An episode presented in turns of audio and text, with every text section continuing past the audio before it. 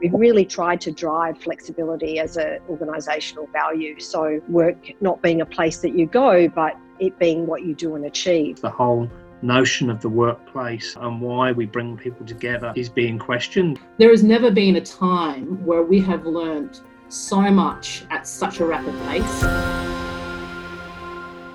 Okay, welcome everyone. Uh, it's the Future of Workplace Flexibility webinar.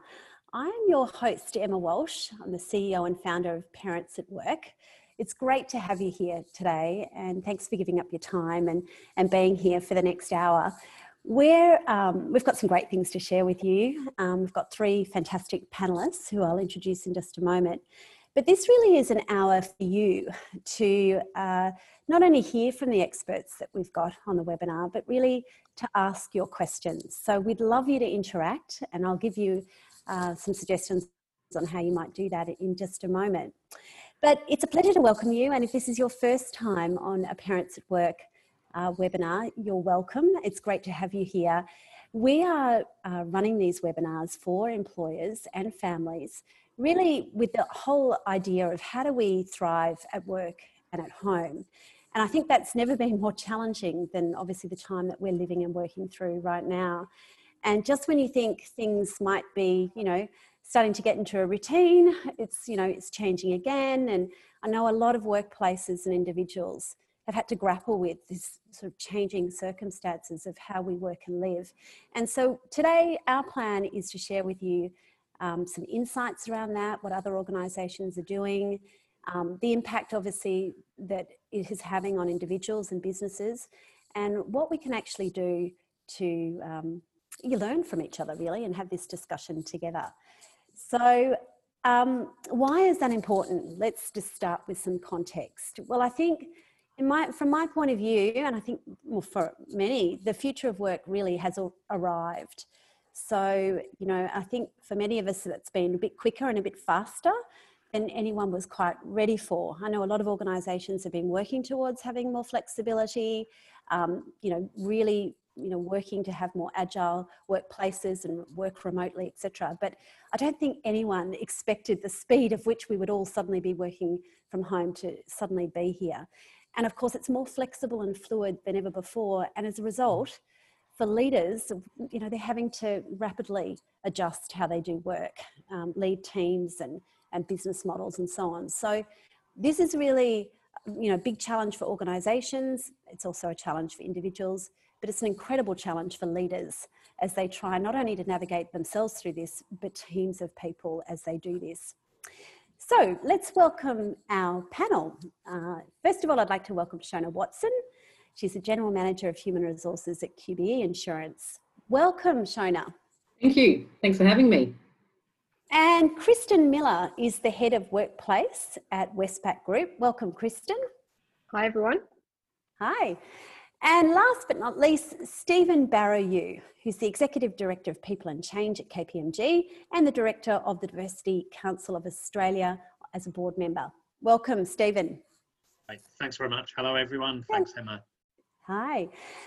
Okay, so I promised some housekeeping and how do you can be part of this conversation. So if you, I'm assuming most of you are really familiar with Zoom now. Um, if you weren't before, I think we all suddenly are rapid experts on it. But uh, if you are new to this kind of interactive uh, Zoom, you can use the Q and A function and chat function that you'll find um, on your screen. We've obviously got all the attendees on mute so that we can have this conversation and then get you to obviously contribute through that chat and Q and A so we can get to as many of those things as possible. And it wouldn't be um, right to have this webinar without saying that interruptions are okay. So if you've got a little person at home who may just wander across um, your screen, can't promise that that won't happen to us as panelists. Um, some of us have got kids at home. And so I just want to say that interruptions are totally okay and welcome. We are recording this session, so you'll have a chance to go back and play if you have to leave the conversation earlier. So I thought we'd start today's conversation with obviously trying to just take a moment to appreciate what has changed um, and really what's happened for people for a minute, because it's easy to have found ourselves, I guess, caught up in all the Um, enormity of what's happened. And, you know, for most of us, you go into that quick first response. You know, how do you deal with an emergency unfolding before you? Quick get to action and do whatever you can to triage what's happening around you. And often we don't have in that moment the chance to reflect on how we're feeling and what we're experiencing. And that often doesn't happen until after something has passed. But the challenge with what we're living and working through is there's no quick fix to this. There's no um, line at the end of the sound, you know, line at the end of the tunnel where we know that, you know, on the June first, this is all going to be over with. Um, so we are living with a very uncertain future. And for that, um, you know, for many, that's a very challenging, you know, evolving situation for us all to work through. And I think um, as many of us are, you know, in the field of people and human resources and um, change experts, it, it is obviously the starting point to just acknowledge what has changed and what's happened for people. Um, and, and I think there's no longer quite a divide between work and home life. It's now blended without boundaries, and that brings just a whole lot more um, complexity to the way that employers and people come together to obviously, you know, work and, and live. So I'm going to bring Kristen in first to say, could you share with us what are some of the things you've noticed about your people as you've uh, noticed the change unfold around you at your organisation? Okay. Thanks, Em. Um, so just a bit of context, I look after um, Westpac's workplace function. So we've got about twenty-five corporate sites across Australia, um, of which we normally have about twenty-five thousand people in our offices. So a couple of months ago, when obviously COVID um, hit us, we were down to probably about three thousand of what we deemed essential staff in our offices. And that's kind of varied between about three thousand and four thousand nationally over the last couple of months. And we kind of uh, went from, on any given, I guess, Friday um, in our in pre-COVID world, there'd probably be two or three thousand, maybe up to five thousand people working from home. So working remotely and using, um, I guess, the technology that Westpac had available. At the peak, um, the last few weeks, we've had about twenty-two thousand people working remotely online at the same time. So quite a huge shift for um, our organisation, and quite a huge shift for leaders and, and employees around how they actually think about getting their, their work done each day, each week, and thinking about um, re, rejigging our operating rhythms. Um, we used to have kind of quite, uh, in some, some instances, a lot of presenteeism. We, we started about seven years ago with, a, I guess, our Future of Work program, and, you know, A, a number of teams have gone through a journey where we've we've really tried to drive flexibility as an organisational value. So work not being a place that you go, but it being what you do and achieve. But significant variations, I guess, around leaders' capability to um, work with that, and, and to allow people that um, freedom to work remotely. So now we've kind of fast forwarded um, probably what we predicted would take us about five years to do in a number of months. And we've been really fortunate that from the top down, um, our C E O is really driving that flexibility and saying, look, Um, let us know what you need to be effective at home, and how do we actually help you um, really leverage this flexibility and make this our new norm. So we're a bit excited from a H R and a workplace perspective around how do we actually um, fast track our what, what was our strategic agenda um, with having the backing of our you know leadership team and, and leaders across the country. So it's a pretty exciting time in some ways for us as well. Mm. And, you know, how do you think people are feeling about all of that? Because it sounds, you know, you know, just extraordinary that you've been able to roll that out so quickly. I, you know, I, I know that there's certainly organisations that really almost were paralysed and weren't able to do any of this because they didn't have, you know, preparation, if you like, um, for it. But, you know, given you have been working on this culturally for some time, and you've, you know, got the infrastructure in place to do it, how are people responding to it? How are they feeling about it? I think there's two camps. So you've got the people that are actually just relishing in the new freedom, like to be able to actually manage your own time and prove that you can be actually more productive at home. Um, and then you've got others that are struggling for, for many reasons, from a, either their roles are used to being um, much more collaborative um, in a physical sense, and so they've had to learn new ways and and and learn to get up to speed with new technology to enable that collaboration online, um, and others uh, like we were chatting before around people um, from a, a mental health perspective or just personal circumstances really um, are struggled having that isolation, I guess, and not having that social contact on a regular basis. So we've kind of found we've got two um, distinct groups of people, but we have surveyed people along the way. So every week we do a pulse survey, and interestingly about sixty percent of our people are saying they, on a permanent basis moving forward, want to work at least three or four days a week from home. So that's mm. a huge shift from, you know, our culture used to be maybe one day a week, and a lot of the time that day was a Friday. So mm. um, people are now saying this is actually really getting into the groove of this, and, and actually would like to do this on a more permanent basis, which is, yeah, it's interesting. Yeah, it's, it's, it's certainly worth just noting that obviously one solution doesn't fit all. And, I, you know, intrinsically we know that, that makes sense. But when you're trying to roll out, you know, principles and policies across organisation that apply to many, how do you keep everyone happy? You know, how do you keep the momentum? How do you keep people, um, you know, feeling that they're able to, Um, you know, engaged no matter where they're working? I, I think that's a challenge. That's certainly a question that we've had come in. How do we sure, ensure we don't go backwards as people start returning to the workplace, and any kind of potential things we've leveraged, you know, keep working for people? It, it's a, yeah, I think a bit of a challenge. I mean, I, I look after the employee experience from a workplace perspective as well. Mm. And we, we've actually had, um, I, I found that, you know, in a crisis when people really step up and mm. people like bandy together and actually have a bit of fun with some of this. So, so mm. we've kind of said, go for it. So I, a number of my team have been doing things like we've, they've created like entertainment guides for kids, um, you know, colouring in, and we've emailed that out. We've done a sort of a playlist on Spotify. So we've asked everybody nationally to give us our top, give us your top three songs in, um, and then we've compiled a, a playlist of, you know, twelve hours that people are kind of, um, you know, connecting with. So we're just kind of been pushing the boundaries a little bit of mm. what you would normally do, which has been quite fun. Yeah, and being creative and innovative. Yeah. Um, Shona, I'm going to bring you in, uh, you know, your thoughts on, you know, what people have been experiencing in your workplace, and, you know, what do you think the challenges are facing business?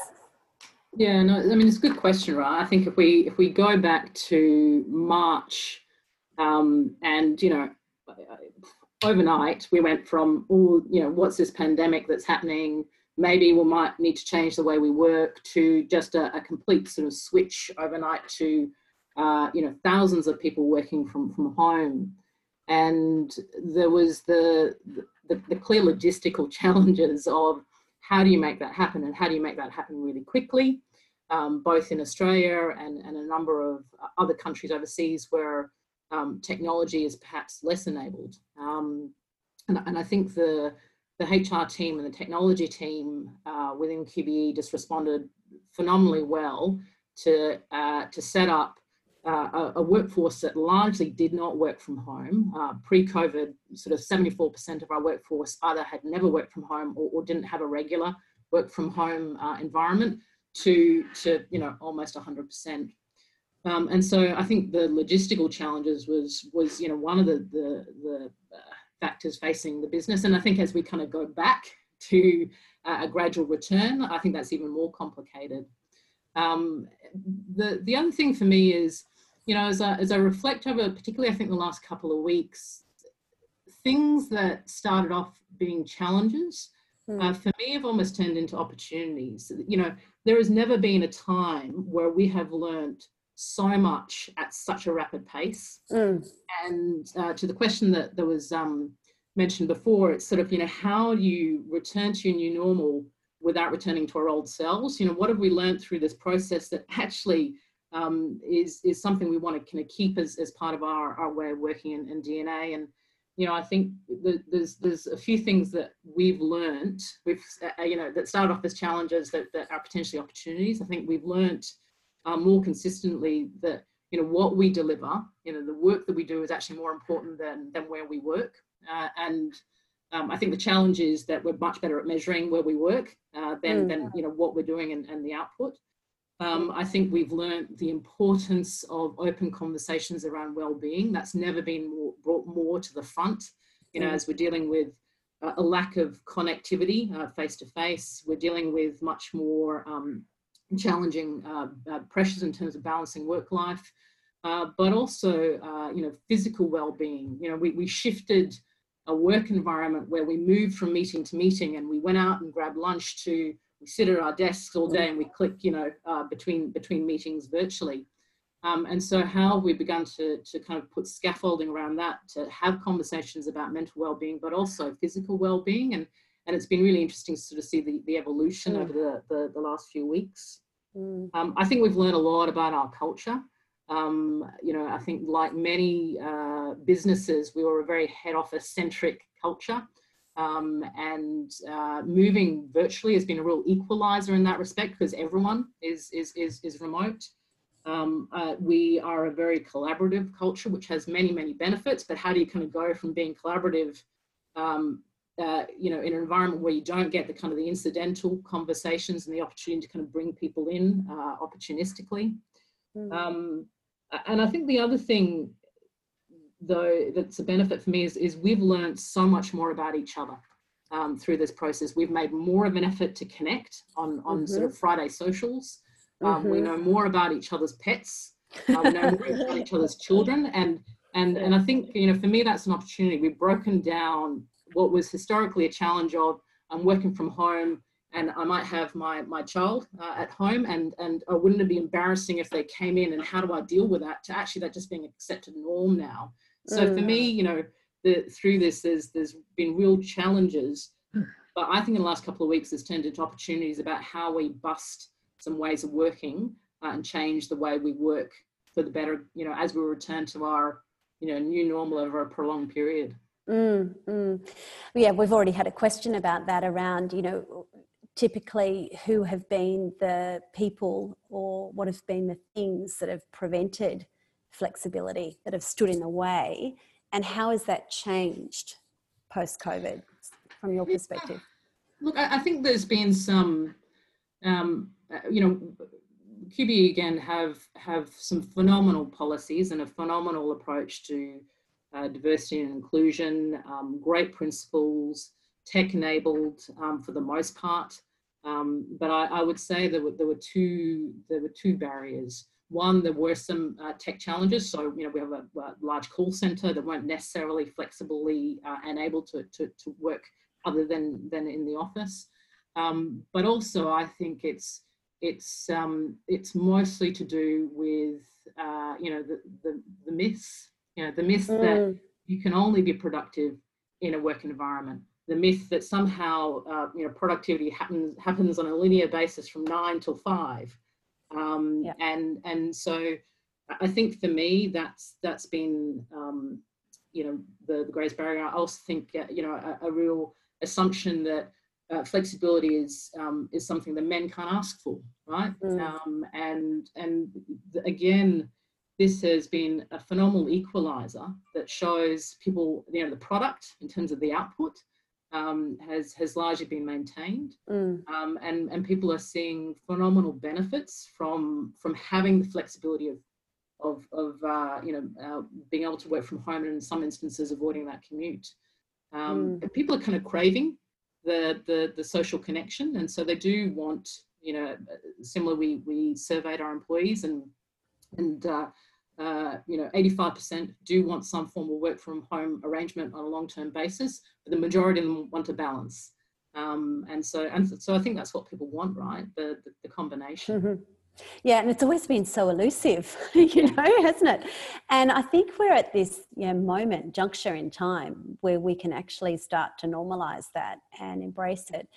Um, and yes, I, I've also heard stories around people, you know, traditionally working in organisations where working from home just, just wasn't the done thing, um, or flexibility, as you say, from the ideal worker was one that came to work, as you were saying, Kristen, as well, this sort of presenteeism kind of culture, um, which obviously lended itself really nicely to people who didn't have any other obligations, right? And so, you know, now recognising that all of us have a role, don't they, in caring for the community, whether we're parents or not, for example. Um, we all have a role. We all have a family that we belong to that needs us at some point, and being able to work that better, I think, is going to, you know, and, and equitably bring that into the, the way that we're working is going to be a great leveler for so many people. And, and Shona, I'm really glad you picked up that point around men and flexibility. And we know that those figures Um, have not been as high for men taking up flexible work arrangements, largely because culturally um, it's not really been seen to be, you know, the done thing if men are serious about their career. I, I agree. I think that's really become a, a great opportunity to show that both men and women can work flexibly and still have a really successful career and contribute equally. And I, and I think that's, that's a wonderful outcome for us all. Um, Stephen, I'd like to start to bring you into the conversation as well. And not only obviously do you see this from your own lens at K P M G, but I'm sure K P M G is busy with lots of clients. So you might be seeing this play out across lots of different companies and industries. Yeah, Emma, thanks very much. Um, I, I, I would echo um, uh, everything that Kirsten and um, Shona have said. Uh, I, I think if I, if I look more broadly Uh, at clients, and, and obviously we're talking to clients all the time, um, the experience is very similar.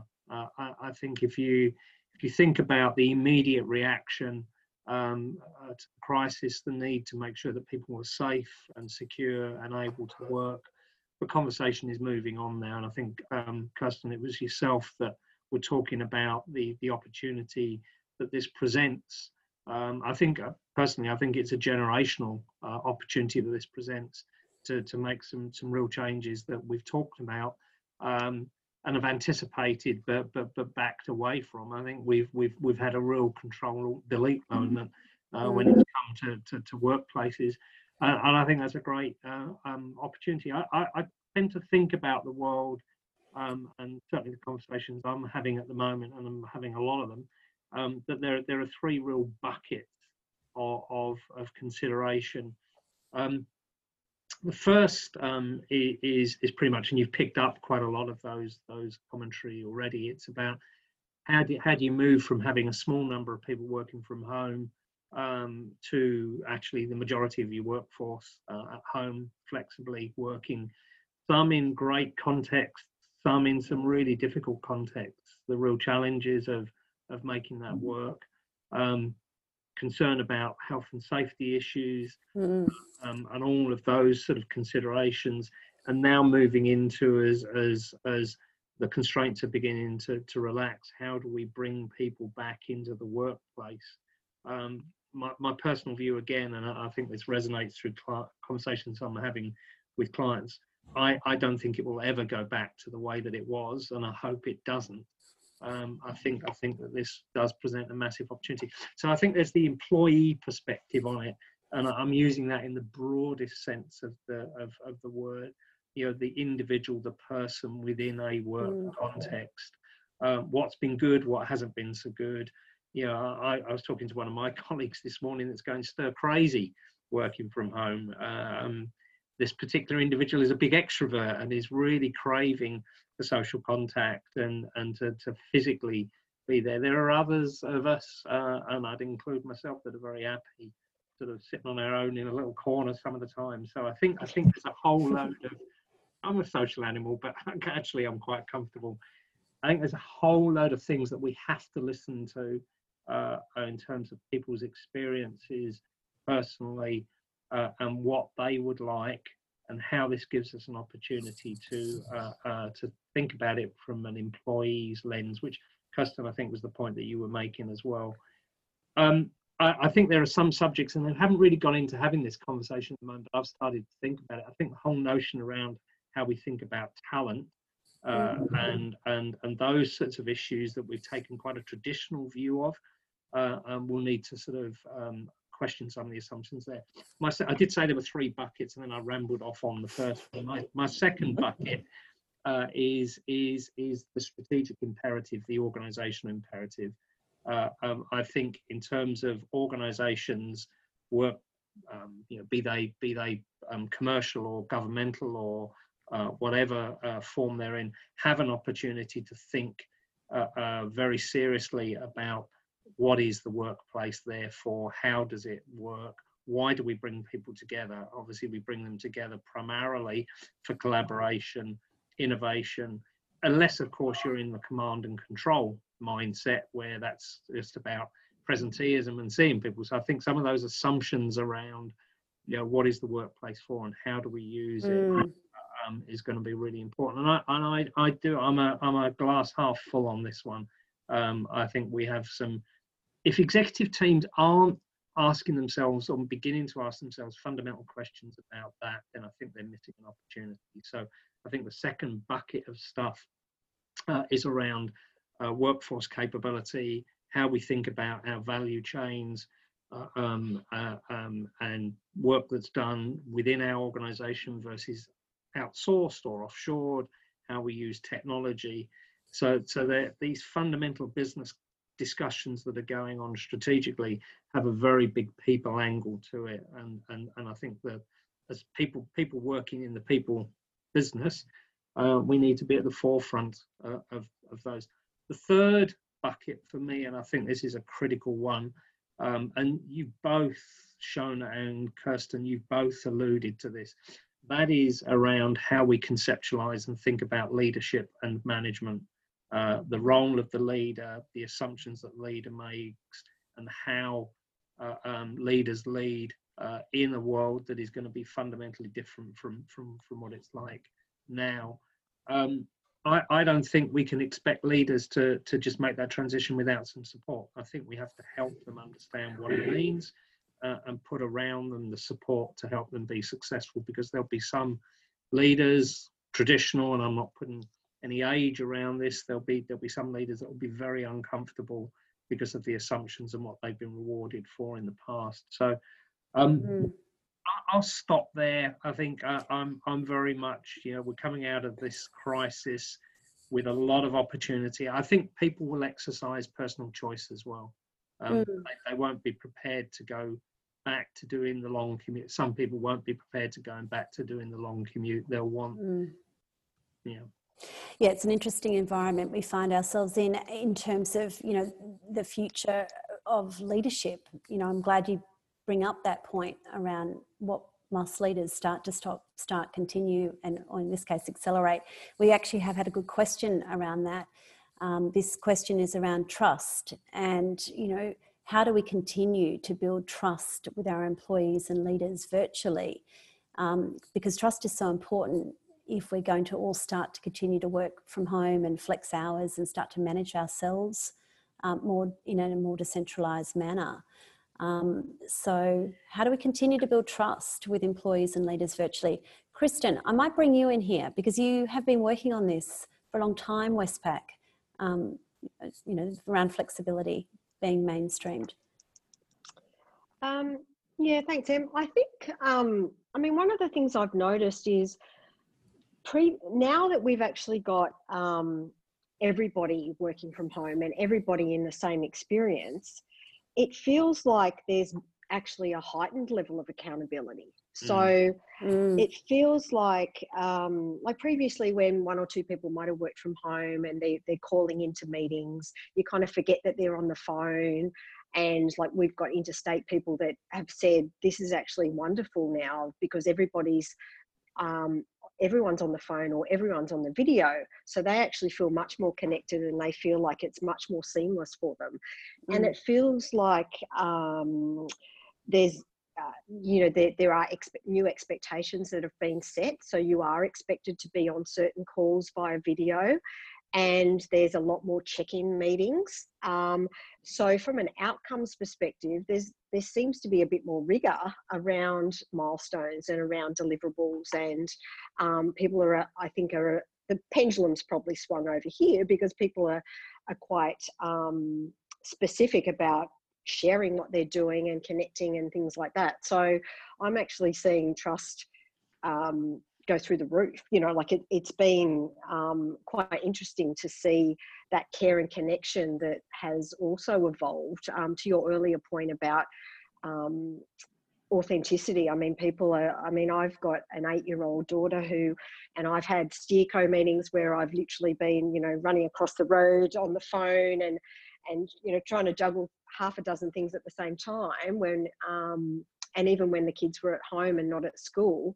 And I think that people just saw another layer to you that you probably um, didn't show in the office. I mean, I know for myself in school holidays, or after school care, I, you know, when I was at work, I was at work, whereas now it, it feels quite blended, um, which then leads to another issue, I guess, around boundaries and around, you know, um, the time that you're working, because I've found that I've actually, my hours have extended quite considerably because, um, I mean, I guess it's because I'm working on this particular program of work at the moment, but um, it has meant that I've had to be quite disciplined about turning the laptop off at night, or, you know, saying, no, I actually can't do a six o'clock meeting because I've got to do my homework with my daughter, that sort of thing. So, mm. um, but giving people permission to actually say that um, versus yes. feeling that they've got to be always on still. So, yeah. Yeah, it's, it is interesting because, as you say, before we might have been able to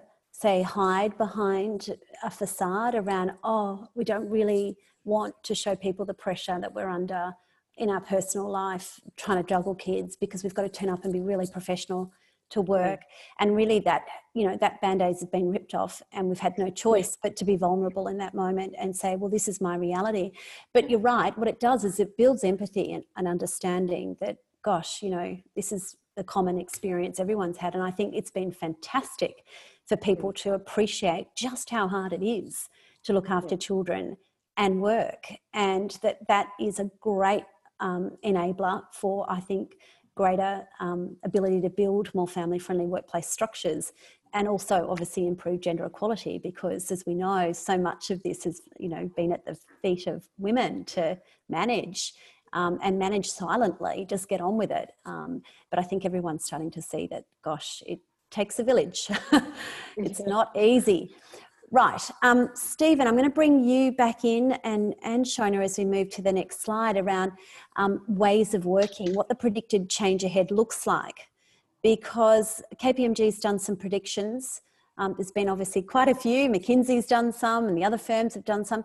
But let's talk about what K P M G thinks is, is coming. What's going to be the new norm, whether we like it or not? This is really where we're headed. I, I think I think we've already... Well, yeah, I think we've already covered a, a lot of this, um, and I mean the points are captured there uh, in terms of, of of some of our predictions. Um, I think this this is a period of of that's allowed some fundamentally discontinuous change. Um, I think the workplace, the whole notion of the workplace uh, and why we bring people together uh, um, is is being questioned and and provided the opportunity for rethinking it. Um, The second point around the measurement of work, you know, presenteeism um, is uh, uh, um, has got to be gone. I mean, the the the, the, re the notion that you come into the office uh, um, and and and that that is a, a proxy for for work um, has always been uh, uh, flawed. Uh, but it, it, you know, now that, that it's just not there. At the end of the day, we need to have other ways of thinking about, you know, the inputs, processes, outputs and outcomes of work. Um, I think all of us, uh, I mean, we're on Zoom at the moment, um, all of us have gone up this massive learning curve in terms of the use of technology. It was clunky to begin with. As we got to grips with the functionality of it, all of us are, are finding, uh, all of us, I mean, I'm making a massive generalisation there. I think the majority of people that are using the technology uh, uh, are finding that actually, uh, um, you know, it can be really empowering. And and you know, uh, the number of Zoom parties. I've just I became a dad a year ago, so I've got a one-year-old. The number of one-year-old parties that I've attended on Zoom for the last few months has, uh, has been, so that's the application of a platform to, to social context. So I, I think yeah. that's why I am so positive about the opportunities. I mean, the human tragedy, the economic uh, uh, costs and implications of this, we can't ignore that, but also there are so many opportunities to, to, to move forward. I think that the other point about remote working, uh, um, breaking traditional management views, I think that's absolutely right. One of the big questions is as well, and and um, I think it was Shona, you talked about it in terms of culture. Um, I'm not sure, but I think it was you, Shona, you, you made the, the point around what will this mean for our cultures, uh, um, where we've broken some of the nexus between mm-hmm. traditional organisation structures, presenteeism, work, uh, and a culture that's come from that. They're in a distributed workforce uh, that uses a lot more technology. What do, what do, will that mean for our uh, uh, for our cultures? And then mm-hmm. finally, yeah, there are, and I was on a call literally uh, uh, just before uh, this particular call with, with, with a client talking about um, the health and safety implications of the people working at home longer term, because many, many people uh, work off their, their, their, their kitchen dining room table. Uh, um, you know, how sustainable is that? How do you think about mm. the support that we have to provide? Maybe the provision of further technology. Uh, I would think, Kirsten, you, you've been giving a lot of thought to, to how you enable and support appropriately. Um, I, I'll stop there. Mm. Shona, I'm going to bring you back in because, of course, one of the other challenges that we're dealing with as we look across the who's in the workforce, it's probably the most diverse we've ever had in terms of generations. So we've still got baby boomers, boomers, we're right down to Gen Z, and all of us have different levels of appreciation and adaptability around flexible work. You know, obviously, um, the younger generation has grown up with mobile technology, and this idea of quick FaceTime calls and connectivity with friends is just second nature. Um, less so, obviously, for um, older generations um, who are using Zoom um, for the first time to have a virtual conversation. You know, what does that mean for, um, you know, our, our workforce as we start to think about these ways ahead? What do you predict? Uh, look, I think it's really interesting because I, I, I look at the, the the ways of working we've, we've just talked through, um, and, and a lot of this stuff we've been talking about for a while, right? And technology's been there for a while and um, and and only getting better. And and you're right in terms of generational differences. A bit like Steve, Stephen, my, my, my son attended, my five-year-old attended a fifth Zoom birthday party the other day, and it was like chaos, but never could I have imagined, you know, that that would be, you know, the, the, the way we kind of uh, celebrate birthdays. Um, and, and I, you know, I, as I reflect on kind of, we've been talking about ways of working and the things that need to, to change for a while, but there's been kind of the barriers and blockages to, to enabling that. And once again, a, a very once in a generation unfreezing and a shake-up has occurred, and, and and has really challenged some of those barriers. And, and I think leadership's been one of the one of the barriers, but I also think mm. um, adoption of technology has been one of those barriers. And so, you know, we have had historically um, a choice to engage or not engage in technology, right? Oh, look, I'll just I'll, I'll call you, or we'll do face-to-face. This this Skype thing doesn't seem to work, or the Teams thing, I don't I don't fully understand it, and um, and uh, you know, it's it's it's been a choice that many have had not to engage, um, and that barrier has been overcome in uh, in the, the the last months uh, because, you know, we've had to engage this way. It's also been an equalizer in that. Um, everyone has had to engage in this way, and so everyone's had a, an equal way, um, level of participation. And, and I think for us then, the challenge is now we've overcome some of these leadership barriers and technology barriers. As we transition back into a blended workforce where we have some working from home, some seeing each other, or some working remotely still, how do you keep up the positive benefits that have been gained through this experience, but applied in probably a more challenging environment where you have kind of that, that blended approach in, in the coming uh, months and, and into twenty twenty-one. Mm. Yeah, I know it's certainly from a schooling perspective, for example, I know that the teachers in my school found it incredibly difficult to try and teach the children, the essential workers' children that were coming into the classroom and doing learning, and also have all these people, you know, students online needing to engage. So the same goes for the workforce. You know, if we're going to have a whole lot of people collaborating in an office, but it's not predictable who's coming in and who's going out and, and who's going to turn up for the day and who's online, it's really going to require leaders to really operate quite differently from typically how they've done it in order to make that work, as you say, and be less reliant on people being face-to-face. We have to get awesome at communication at another level compared to where we've been, and, and that's not always easy. So as we move on, let's talk about um, some of these leadership challenges, and uh, thank you for people's comments and questions that are coming through. I'm doing my best to um, host this and keep an eye on your questions and, and get them answered. Um, keep them coming through, and, and we'll make sure that we do leave some time to open it up to more. But um, I would like to explore this. We all agreed as a panel this was an important piece to cover, because um, so much of the, this is the success, I guess, of the future way of working is once again going to fall to the feet of probably um, the leaders that are, you know, remotely managing teams who have still got expectations on their shoulders to deliver results for the organisations they're working in. Um, what does this mean for how they're going to need to lead? Um, and so we thought about, I guess, these, these four key points, um, didn't we? So I know that you've touched on some of them, Stephen, and I know this slide particularly resonated with you, Shona.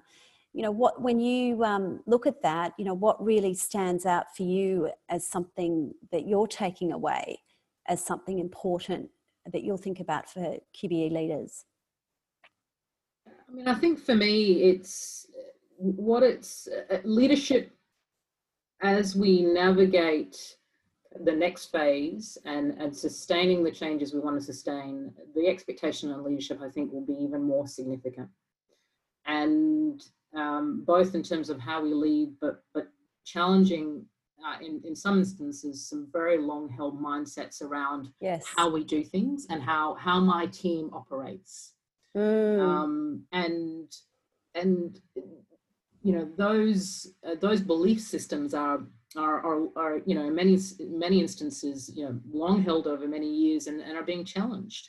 And there's a difference of flex in a crisis versus flex over a sustained period. Mm. And and so I think how do we uh, and, and and Stephen mentioned it around capability of of um, you know, the capability build, right? How do we lift the capability of of leaders to Uh, engage in a much more two-way conversation.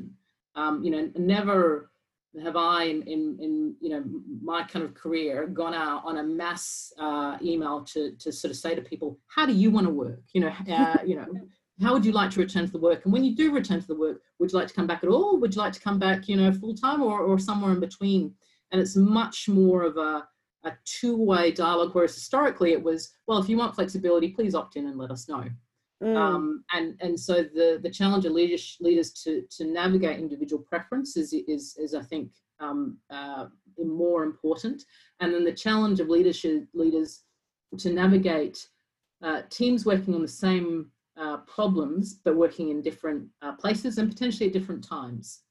And, mm. and I think for me, it's, it's how Um, we support leaders to to ensure that they're they're able to to to, to blend their styles to get the, the, the best out of that that new arrangement. And, and I think for me that's that's the the biggest uh, challenge, right?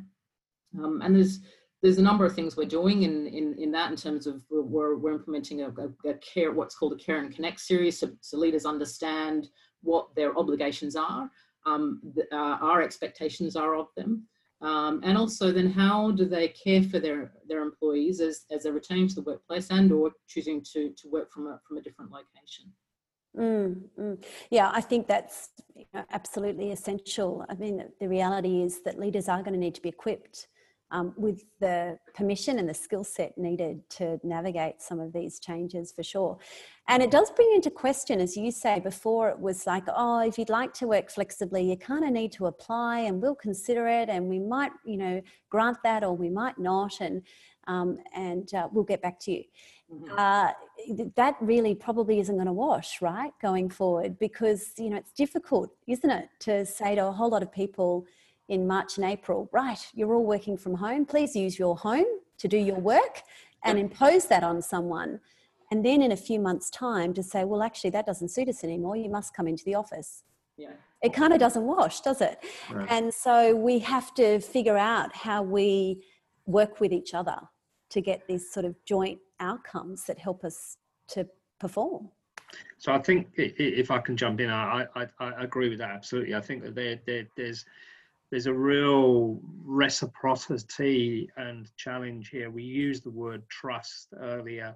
Um, I, I mean, I heard of a number of instances um, where uh, leaders uh, in uh, some organisations, it was minority, so so let's be clear about that, you know, very uncomfortable about having people working from home because it went to their fundamental value system uh, mm-hmm. around beliefs. Uh, um, I think that there are a couple of, of, of observations I'd make. One of the, talking to, to a very senior executive in one of one of the financial service organisations um, a few weeks back was was around the leaders that have, um, actually I'm going to stop just really briefly. If I, my definition of leadership, by the way, just for what it's worth, um, you know, the role of the leader is how do you create the environment and context for enabling individuals to to be of themselves, give of their very best, perform the very best they can, and see the possibility and have hope for the future. That's for me the role of the leader. How do you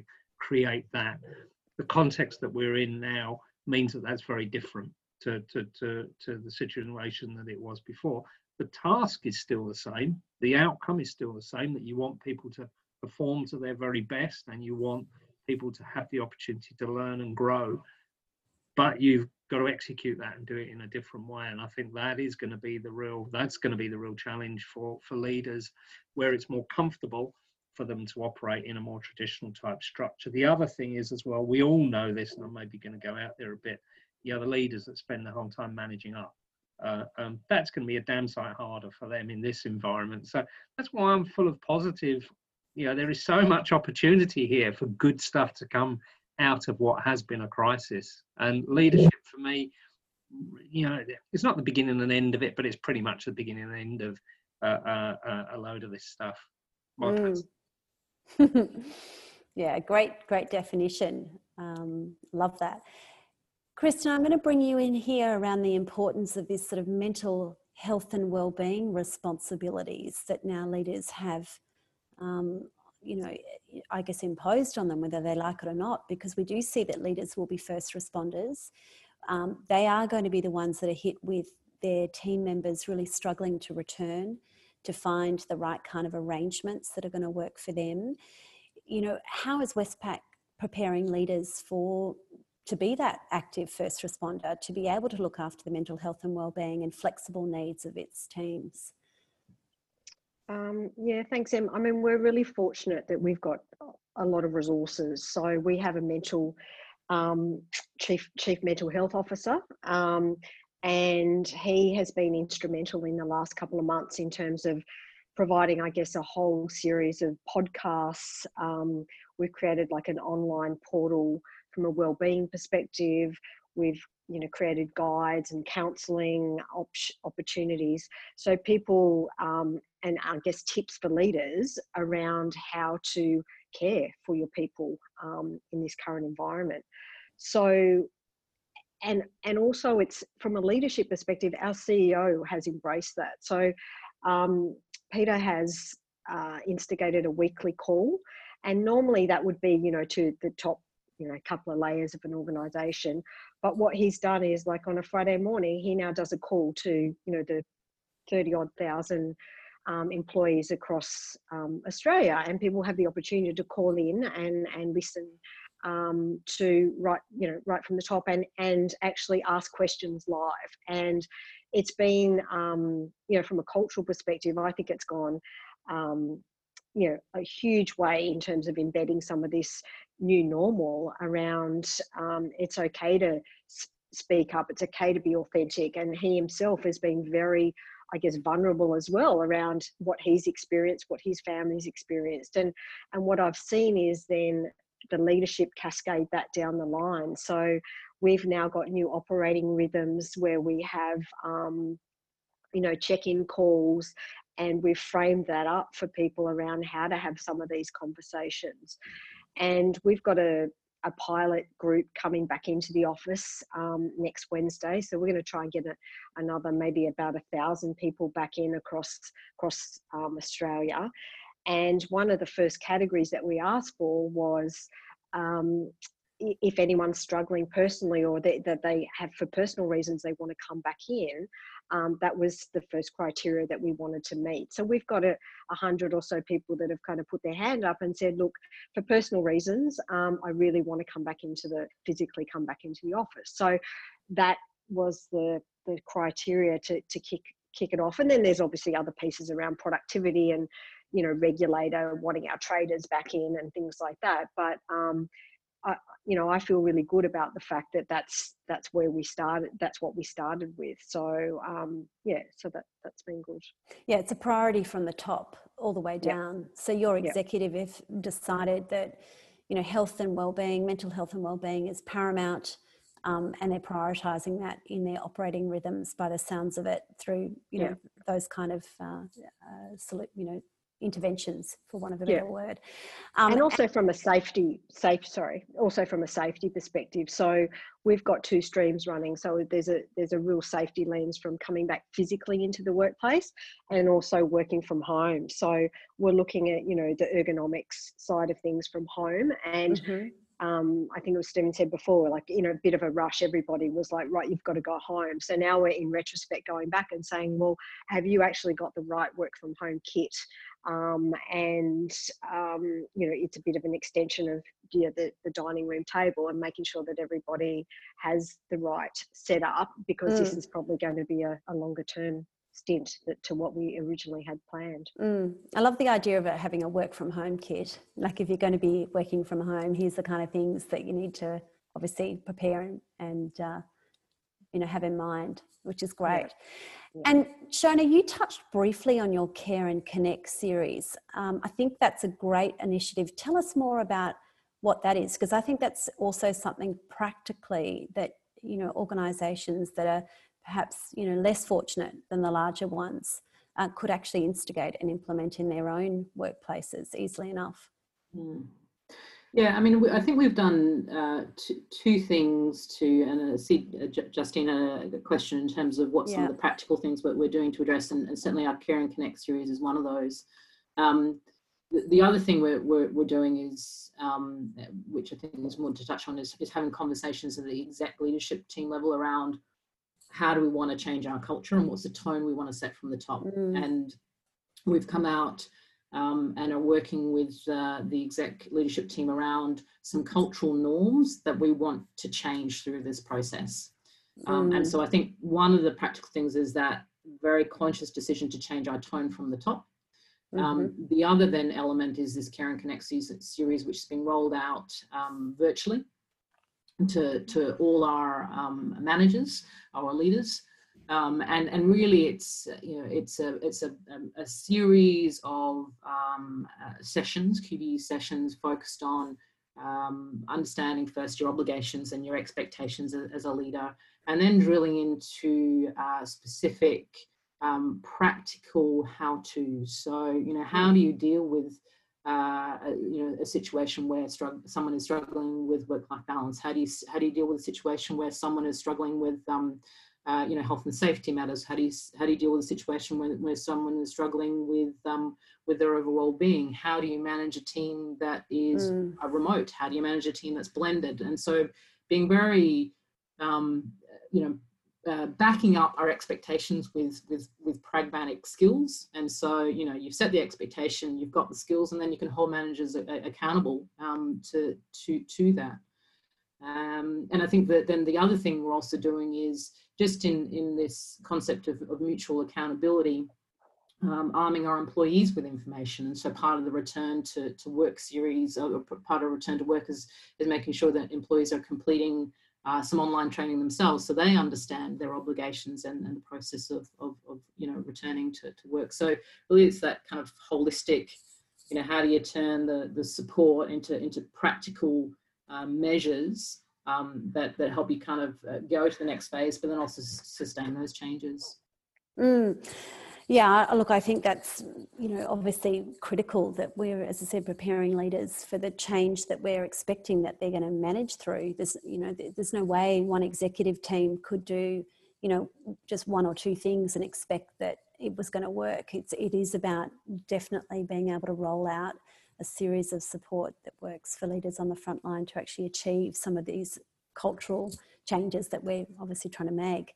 Mm. Um, As we sort of start to reimagine and we, we start to kind of wind down this call um, from where we're at now, I've got another sort of five minutes to go, how might we reimagine work and life? And I think you've started to answer that question around what you're thinking um, you're doing in your particular workplaces, but I would really love to hear from everyone else as well to join the conversation, because Um, we've all got views on perhaps what this might li- look like. I don't think there's anyone I haven't spoken to that hasn't got an opinion on this around reimagining what their ideal work and life might look like.